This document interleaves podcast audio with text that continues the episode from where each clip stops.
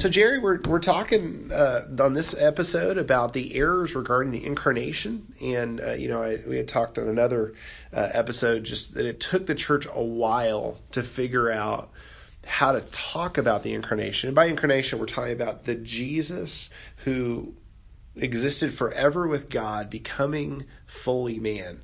And and so why don't you walk us through what some of the errors were as the church tried to wrestle with this and figure out how to talk about mm-hmm. Jesus becoming man?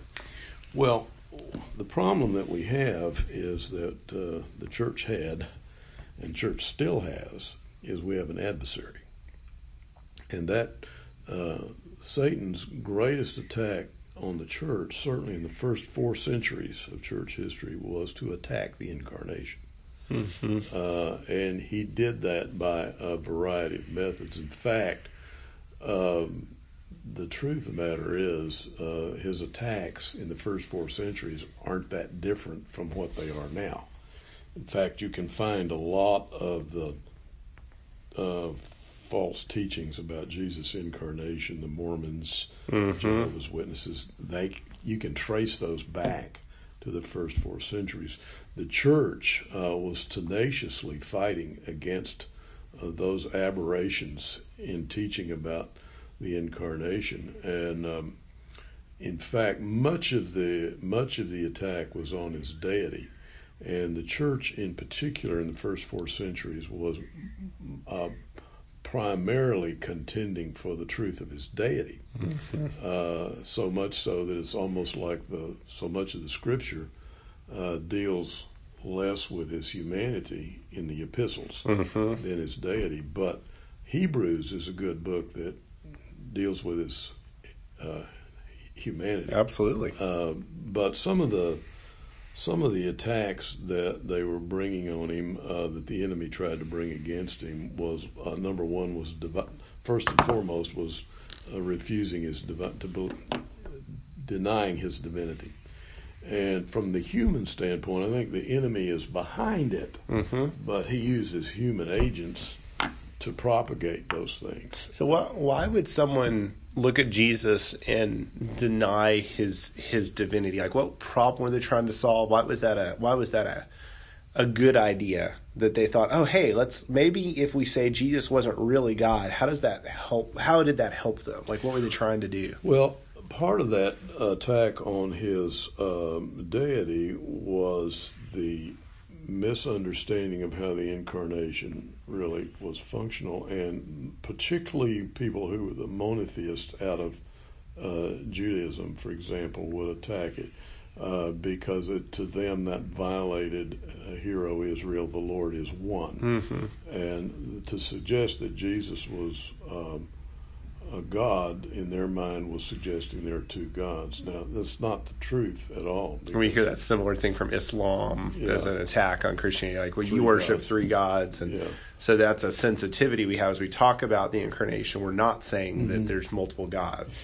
Yeah. Um, and the, the ways of attacking it, uh, Gnosticism, uh, part of Gnosticism would attack the idea that he was um, just a man and not. So I can hear my wife jumping in and say, "Now, what is Gnosticism?" So Gnosticism, as I understand it, was this early um, uh, kind of a Christianity, but but it really talked about this hidden knowledge. Yeah. It talked about the like gnosis. if you're if you're on the inside crowd, if you can read between the lines of the scriptures, then you'll really understand what's going on. Mm-hmm. And um, so so why why would the Gnostics have had an opinion about, or what were they trying to say about Jesus? Well, there were different aspects of Gnosticism. You know, one aspect of it was saying that he was not really a man; he was God, and he was simply an illusion pretending to be a man. Yeah, he looked like a man, but he really wasn't. It was illusory.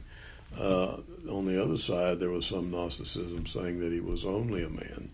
Uh, what I find interesting is I think you can see this uh, hodgepodge of different ideas in the New Age movement today. Mm-hmm. For example, aspects of the New Age will say, well, actually, uh, Jesus was a man but he had the Christ Spirit. Mm. And the Christ Spirit came on him when he was baptized by John the Baptist and left him when he was crucified and on the cross. And that's why he said, My God, my God, why have you forsaken me? Hmm. Because the Christ spirit had left him. But it's a way of denying his divinity. You know, he had this spirit upon mm-hmm. him and that left him when he was, uh, you know, dying on the cross. Hmm. Um, I, I'm not sure why people feel like they have to uh, prove that he's not really.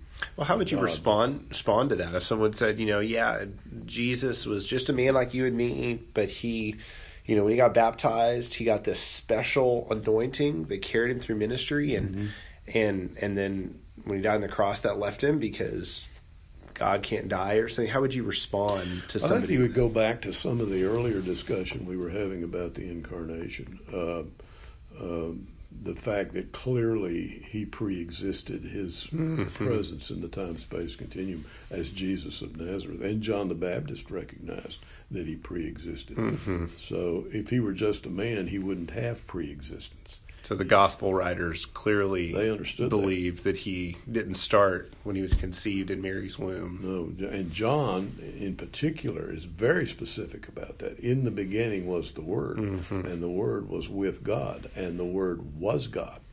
And in the beginning implies all the way back to Genesis one. Yep. And of course, John seventeen, uh, Jesus said, "Glorify me with the glory I had before." Mm-hmm. I think that's the right yep. quote, uh, would imply past beyond the Genesis. I mean, further back than that into eternity.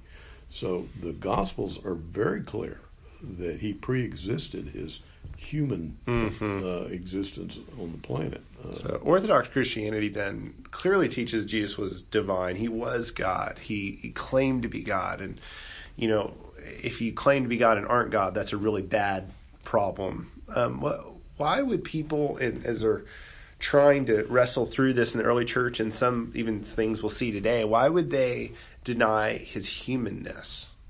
Like, what, what, where is that coming from? That's probably more from the uh, pagan side.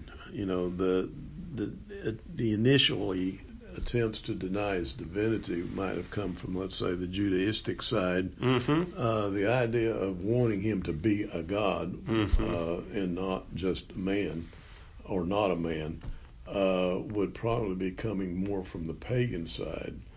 Uh, you you do have pagan uh, myths where you have sort of the you know the um, what was it? Hercules, I think. Oh, sure. Was, Zeus. I mean, all the Greek myths and all is like. And they know, take on the forms of That's men. right. You know, well, uh, Hercules was, I think, a human mother and a divine Zeus was father. his father. But the gods would often take on the form of men, mm-hmm. but they weren't. They were really gods. Mm-hmm. Um, I suspect that was the pagan mythological stuff bleeding into the Christian church uh, for that purpose. Um, but again, the Gnostics were saying the same thing. You know, well, he's really an illusion. He was really God, mm-hmm. just an illusion. So, uh, what what would you say to somebody like in the early church? I mean, they're being persecuted. They're being, you know, killed for their faith. What would you say to somebody who says, "Hey, guys, we don't have." Enough Christians around to be dividing over things like this. Why don't we get the Gnostics together? Why don't we get everyone together just say, as long as we're loving each other, then what we believe about Jesus, you know, we can we can figure that out later. Why why would why would the church have fought so hard to understand, you know, this doctrine about the incarnation? Well, they and they were very tenacious about it. We had a number of church councils, uh, uh, Nicaea, Chalcedon, mm-hmm. uh, were aimed at dealing with the fallacies of the incarnation, because the incarnation is critical to redemption. Uh, if if he isn't who the Gospels say he is, mm-hmm. our, our salvation is really at issue. Um, you cannot simply say, and that's the problem today, you can't have a convergence of false doctrine and true doctrine on the grounds that let us just love everybody. Mm-hmm. Because what's going to happen is the false doctrine will ultimately dominate. The ability to love in the way God wants us to love is based fundamentally and foremost on doctrine. Mm-hmm. In other words, it's the doctrine that teaches us what we ought to do and how we ought to do it. And so if you're completely immersed with some truth, some false, Mhm. uh, eventually you're going to fall back into a love that's basically human and selfish in its in its inception.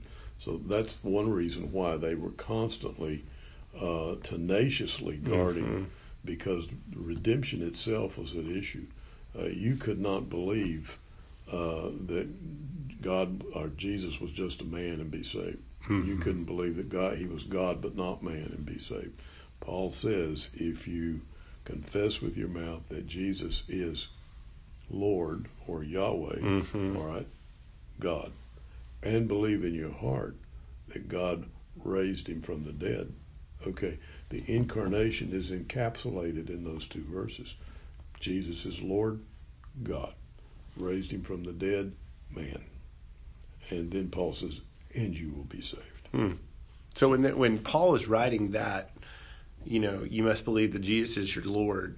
Um, could he mean just Jesus is your boss or Jesus is your guy in charge of you, or, or what was probably in his mind when he was writing that? I think Paul is, is referring to Jesus as Yahweh because the Kyrios, the uh, Greek word for Lord. Now, I'll grant you, Kyrios has been used in context other than as God.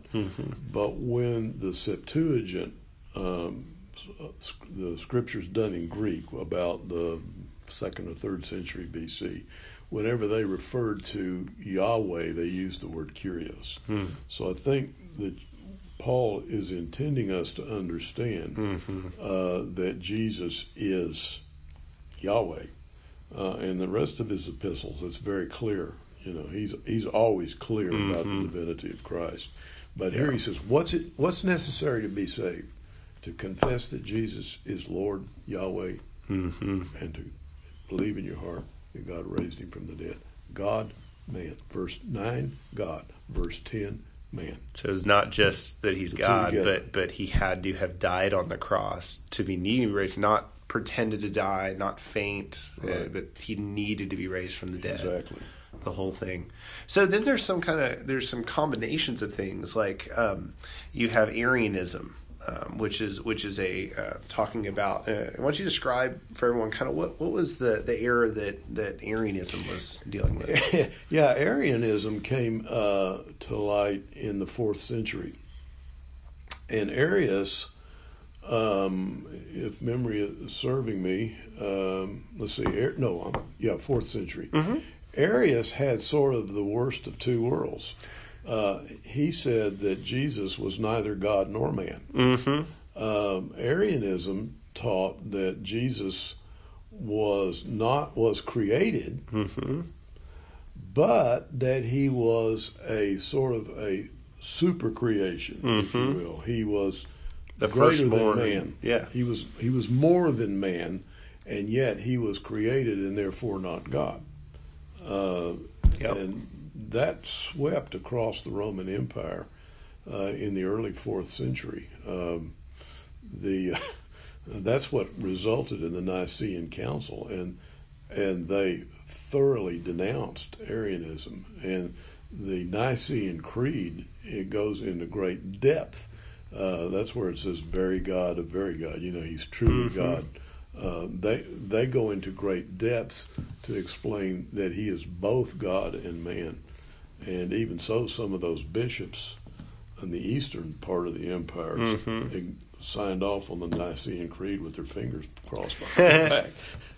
So so in his mind, he was taking all the the aspects of the human nature of Jesus and the divine nature and kind of mix them up in a blender, and you kind of end up with some of both. Is that one way to describe it, or is it, he just really He, He was re- saying that Jesus had a human body, a human body? but he was more than a human being, Got it.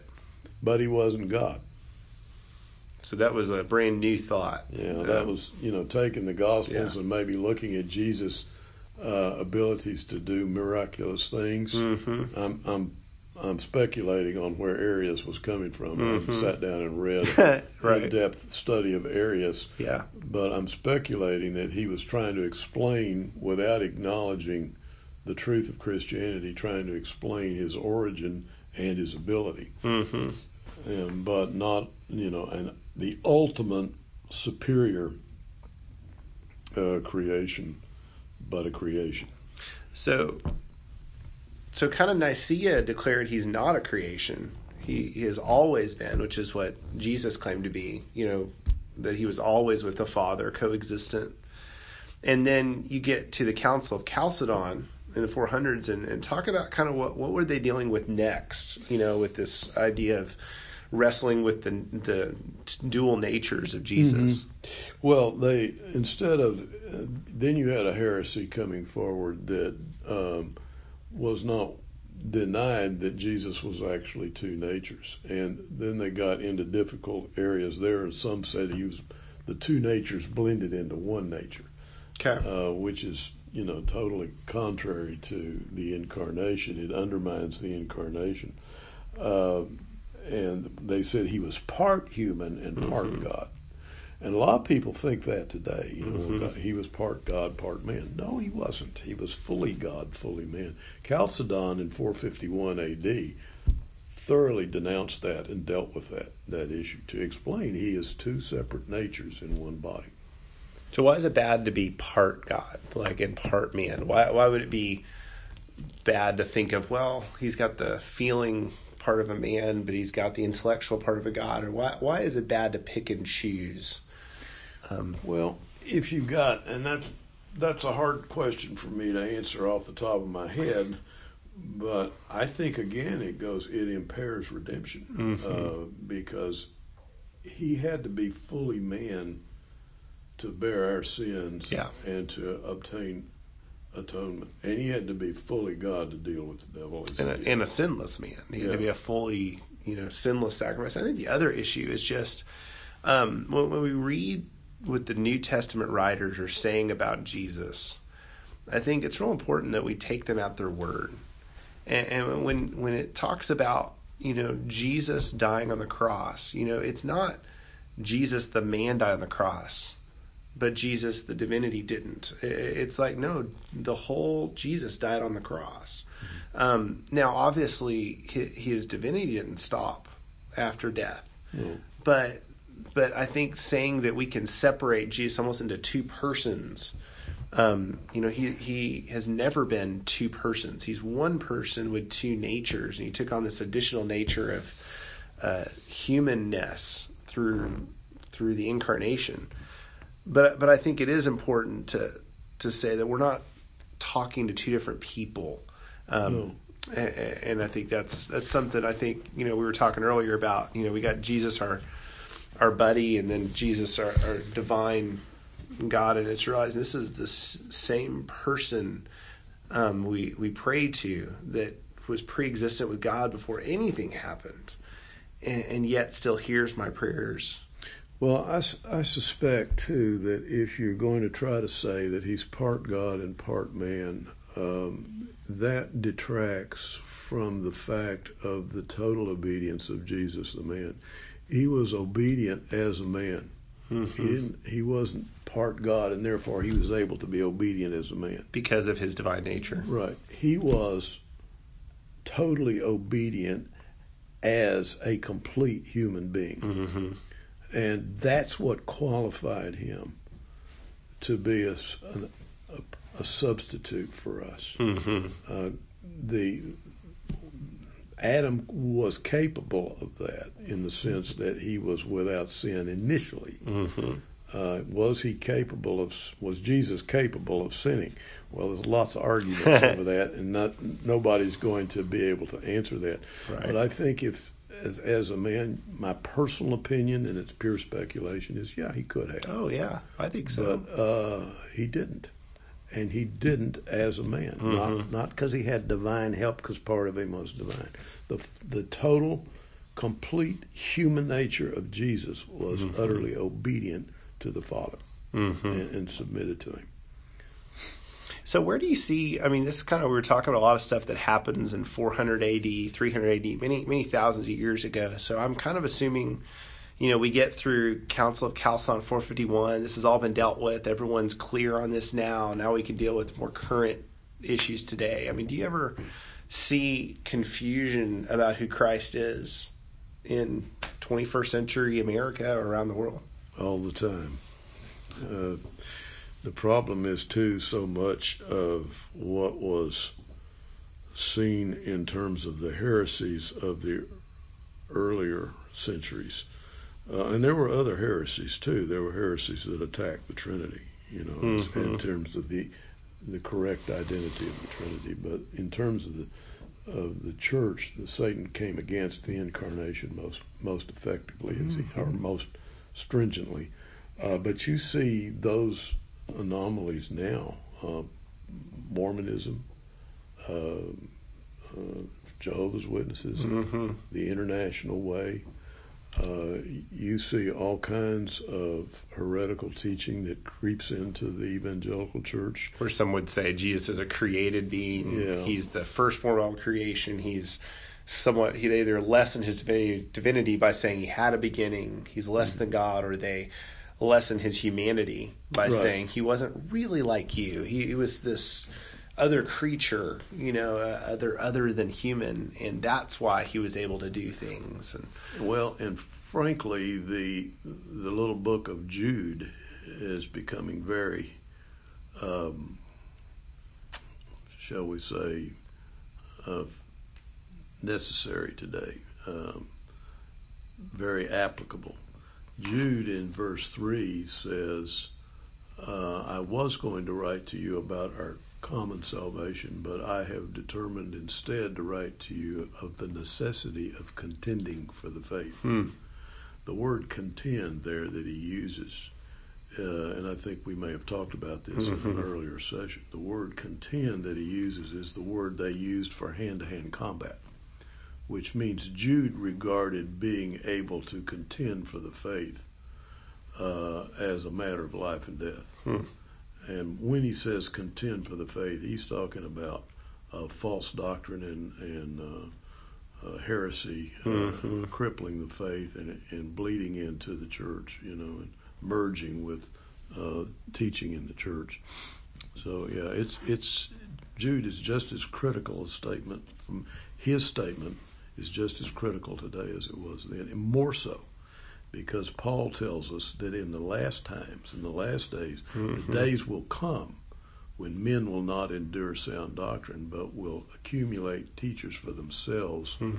that will tickle their ears. And that's 2 Timothy 4 3. Mm. And I run into people like that today. I, I, can think of some guys that I deal with periodically, and they're always into something new.